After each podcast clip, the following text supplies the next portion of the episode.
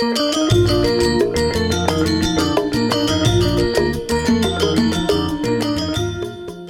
datang semuanya. I'm Alan Hallowell, and this is season four, episode eight of Indo Techno.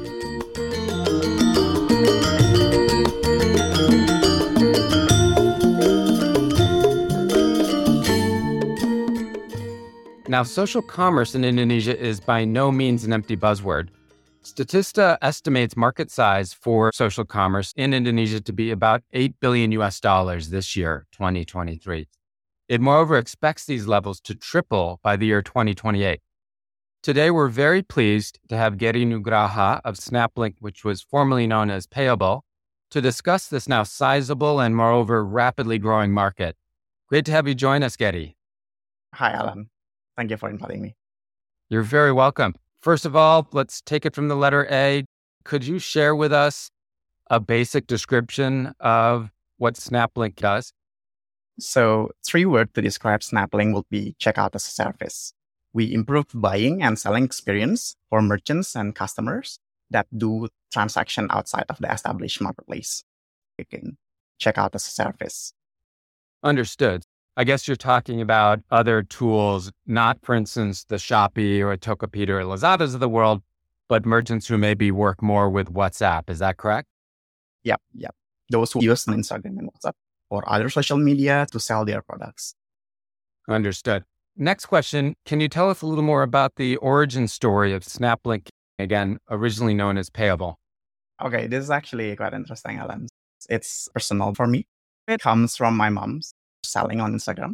She cannot use Shopee or Tokopedia because interaction is one of the core part for her selling experience.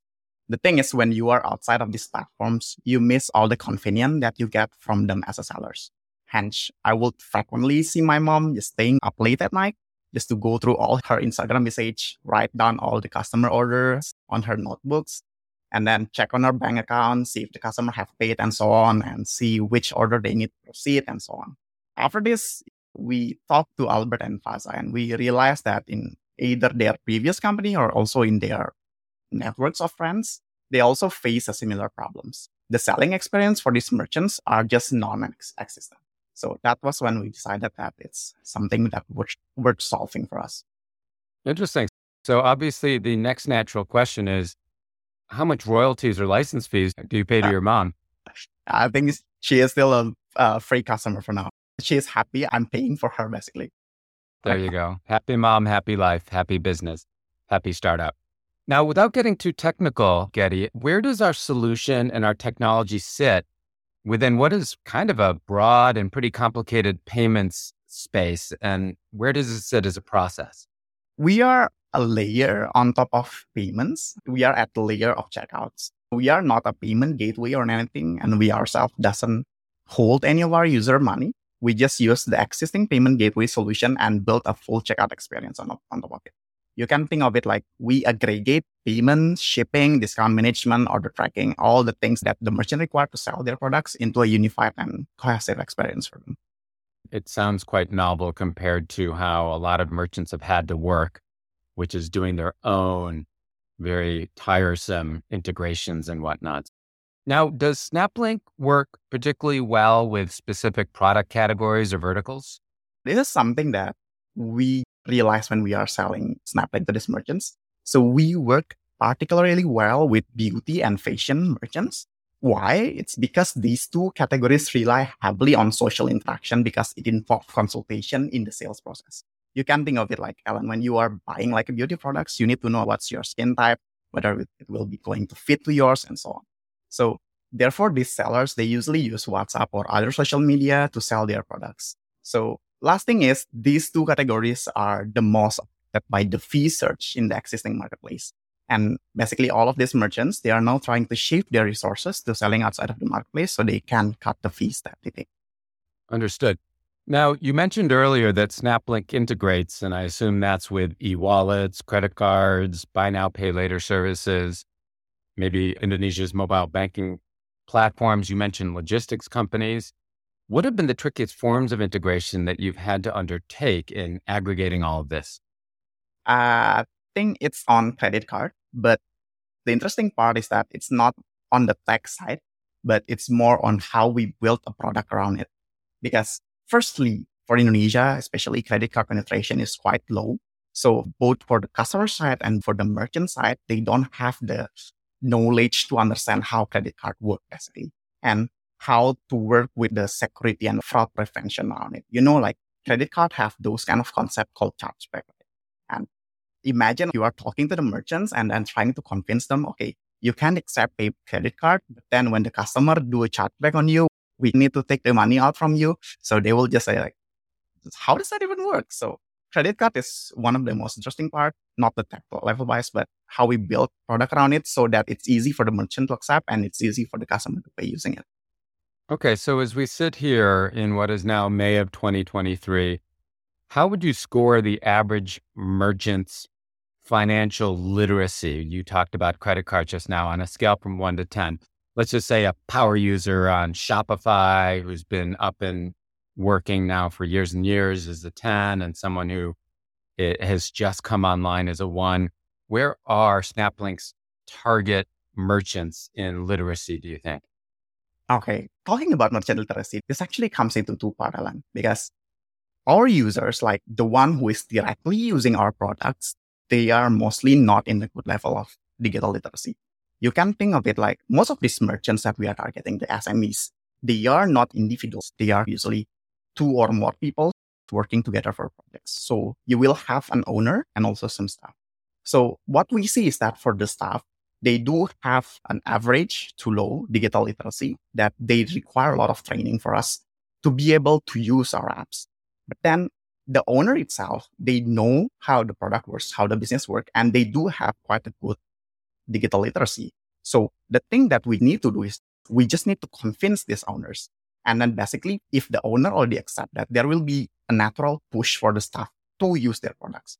So at this time, even the training itself can be done by the owner to the staff and not going through us. Understood. So I just wanted to step back and maybe I should have asked you this earlier. So our optimal target customer is a merchant who does not use any of the e-commerce marketplaces or they do, and this is ancillary, or they're not using the marketplaces at all? So the market that we are targeting us are those who are selling on Instagram and WhatsApp. We don't generally care whether they are working on Shopee or Tokopedia, although some of our merchants sell exclusively on Instagram and WhatsApp, but some of them do sell also on Shopee and Tokopedia. But the way we see it is that the, the pattern that we see is that for most of these merchants, they use Shopee or Tokopedia to track a new customer or new buyer, but then they try to retain that loyal customer through their own social media. So that's how this works. They because they can attract new customer because Shopee or Tokopedia give a way for you to attract new buyers. But then when you move it to social media, you can get lower fees for them. Makes eminent sense as you may know, I used to run strategy at Sea Group and I worked very closely with Shopee. And most of these dominant marketplaces probably capture as much as 15 or 20% of a merchant's GMV. And that really eats into margins. So I can see if indeed uh, you can offer these turnkey solutions that they longer term would hope to gravitate or migrate their business to the non platform solutions. So our business model is SaaS or software as a service. Does that mean our small seller customers pay us a monthly subscription fee? Because my sense is that the SaaS model has not seen particularly good traction in Indonesia. Have you found it a successful model? Okay, so SnapLink doesn't do monthly subscription fee. It's more of a pay to go. We take a percentage of your transaction, but just very low amount compared to like Shopee or Tokopedia.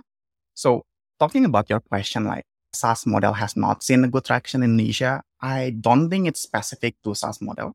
It's more about the type of problem that you are trying to solve. And I feel that frankly, the biggest problem for the majority of SMBs in Indonesia is to find a buyer. That's their 10x problem right now. And if what your service do, which is basically most SaaS do, is to only increase the efficiency by XX percent, you will have a very hard time convincing these SMEs to pay for your services because they can easily just recruit other people to help them on their project and so on. This is something that we realized when we are working on our first iteration of Payables. At that time, Payable is just a payment link as a service before we rebrand into SnapLink.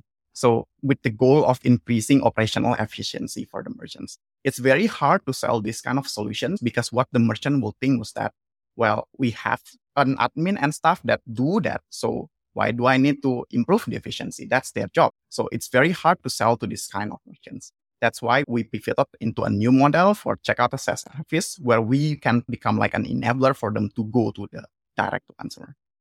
Understood. Sorry. Last question comparing ourselves to those big marketplaces, it's very clear if I can actually make good use of SnapLink and Instagram and WhatsApp, I'm going to bring my costs down as a percentage of GMV. What are some of the other benefits that our merchants discover when they start using the SnapLink solution? One of the things that you will soon realize when you are working on Shopee or Tokopedia is that you don't know well your customer is. Like you don't know the very specific stoves people that buy through this platform. And they generally try to make them anonymous for you so that you will not know in general what market are you selling at. So one of the benefits besides the fees selling direct to consumer through SnapLink is this. You have your customer data. You know who is buying your products and you can target them directly. So you can build a more personal relationship with them you can, let's say, send an email or send personal marketing stuff just so that they can buy again through your button. I'm having flashbacks to my 15 years covering Chinese e commerce because the largest brands in the world oftentimes obviously found the marketplaces very useful. They really started regretting that they lost visibility, not even ownership, but even basic visibility into the customer, which led a lot of them constantly to go to try to start their own dot com websites, Nike.com or Gap.com or whatever. And it was always a real tension, but I fully understand have, owning the customer or at least having visibility into the basics of the transaction and the person or entity behind it is really important. So that makes a lot of sense. Gery, I do see we have a common employer. You worked at Shopee for more than two years. I reference having worked in strategy at the parent company, Sea Limited. Tell us about your time there. How do you feel Shopee is unique? And what did you learn when you were there? At Shopee, I was an engineer and uh, tech lead for one year there. One thing that I really like about Shopee was how they care about the customers. They really care about the customer first. They have like customer first minds. So I still remember I was an engineer and I was at Singapore at that time a time when I just got a call at 2 a.m. to support an issue which was happening at Brazil. We are working on a very global market, and most of the engineers is either in Singapore or China. I just got a call, wake up, fix the issue, and then go to sleep again.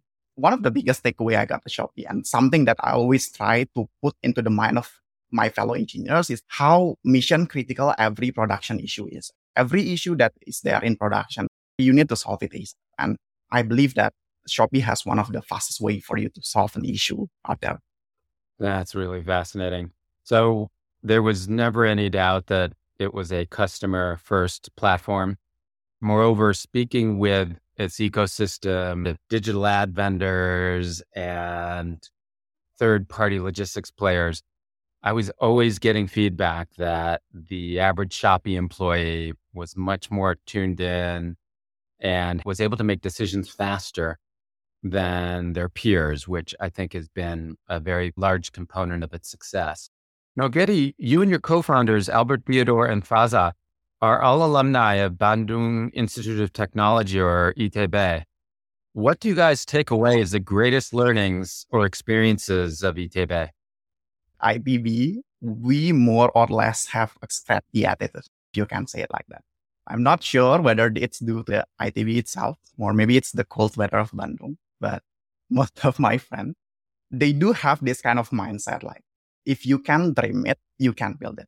So that's why I see this kind of trend when I was in university. Other university, they do those competition like competitive programming and so on. But in ITB, we mostly focus on building stuff, hackathons and so on. So just a fun fact, my first hackathon experience during university was with Faza and Albert. So we went full circle there. And I think at that time, by going through all of this competition, we realized that you basically can build anything at that speed. If you can dream it, you can build it. So that's one of the most profound experience I have in ITB.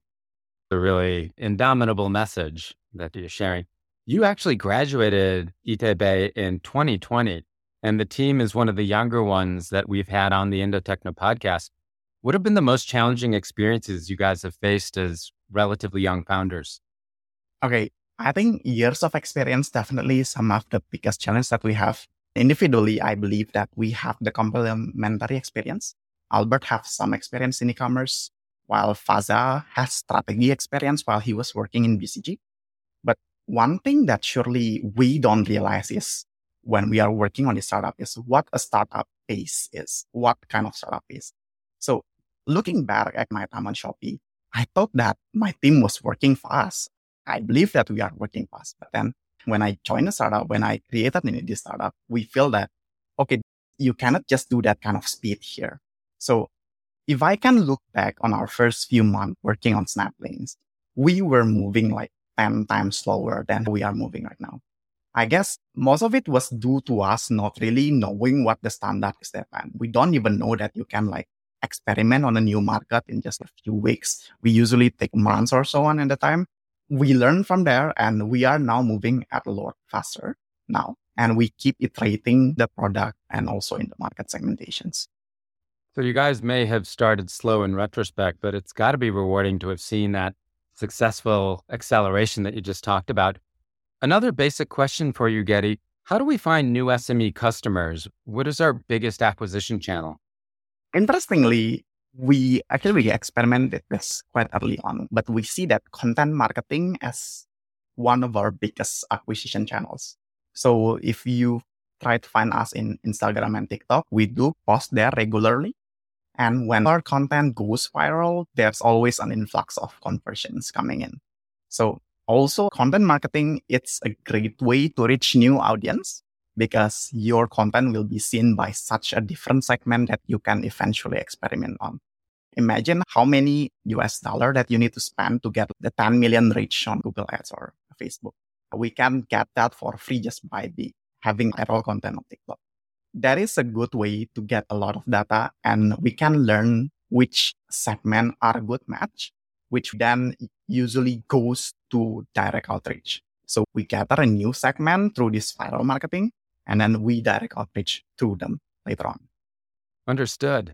So, Gery, how many paying customers do we have? And what is our target for year end 2024 or 2025? When this is the paying customer, not the one we sign up onto our platform, we do have a threshold of monthly recurring revenue that they need to give to us to we consider as paying customer. So we have more than 100 now. But going into the future, to be honest, there are multiple paths that the product will take, each with a different kind of users. I think for the past few months, we've been experimenting on targeting the bigger and the bigger brands. In this kind of brands, the number of merchants might not be that relevant, but the metrics that we usually target will be like the transaction volume instead. And for this transaction volume, we plan to grow it by 20x in the next two years. That is ambitious growth. So, Gery, what new features and functions do you want to add to SnapLink over the next couple of years? For the existing products, we want to focus on solving their 10x problem. So we see that 10x problem for this SMEs is just how can they get a new customer? Something that we want to help the merchant is how can they operate globally? The global market has been one of the hardest one for them to reach out to because there's a lot of complicated things there. You need to think about the taxes, the shipping, and so on, and also accepting the payments. So at this point, I think our focus will be how can we help them to operate globally, including to help them by internationally shipping and add more globally accepted payments method. But I guess further from that, we are also open to help our merchant solving their other pain points, like having a way for the merchants to basically target all of these customers by sending personalized email marketing. We can also handle that in the next two years and so on. So, in other words, it sounds like we do have plans beyond Indonesia in certain ways, shapes, and forms. Is that a correct statement? And if so, whom do we regard as competition in those other markets? The plan outside of Indonesia is for the buyers. At our current stage, in the next two years, we don't have a plan to focus on targeting the merchants outside of Indonesia, but we do want to help the merchants in Indonesia to sell globally. So we could helping away, like creating the product for them so that they can easily accept payment and ship internationally. So that's our focus going. But why we want to focus on Indonesia is that because on Indonesian market, the problem that we solve is very anchored to the Indonesian way of selling. Social commerce, things like that, it's more specific to Indonesia. But we do know that there's other country out there that this kind of model could work. We see that a potential to expand beyond Indonesia, like Philippines or Indochina. I think in Philippines, you do have PayMo where they also provide payment link as a service. So that works there. But maybe it's not in the near future right now. I couldn't agree with you more around the assertion that Indonesia, within the tech sphere, it's at its most unique in its e commerce practices and its unique embrace or very differentiated approach to social commerce. It's obviously a massive opportunity that you could focus on for many years, but it'll be very interesting to see how quickly you accommodate that uniqueness and then assuming you go overseas, how you localize to other markets. So, Gery, what aspect of the business keeps you awake at night at this point? Most of this is sales and like experimenting on new market segments because we are moving very rapidly right now. Each experiment could like last probably one week and then we will move to a different segment that we want to try on. And then let's see how it goes. So it's always a kind of catch up. Let's say, okay, what should we do next? What should we do next? What should we do? You do have some kind of deadline that you want to set for your company, right? So you cannot just go easy with traction that is maybe slow traction. It's traction, but you don't want to have that because you have a deadline that you want to meet. So you want to find a path with the least resistance for that goals. So it's always something that keep me up at night. What should we do next? What should we do next? And so on. I sense a very palpable activity and experimentation just in listening to your answers. Really enjoyable getting to better understand yourself and the SnapLink story, Gery. I love the idea that the platform empowers the merchant, it frees them of a dependence upon the marketplaces, it delivers them, very importantly, more direct ownership of and insights into the customer, and just as importantly, reduces their cost of generating business or GMV. Thanks so much for joining us today. Thank you so much for inviting me, Alan. You're very welcome. We hope our listeners have enjoyed today's episode. As always, please consider sharing any feedback that you have about the Indo Techno podcast with us. Terima kasih. Sampai jumpa lagi.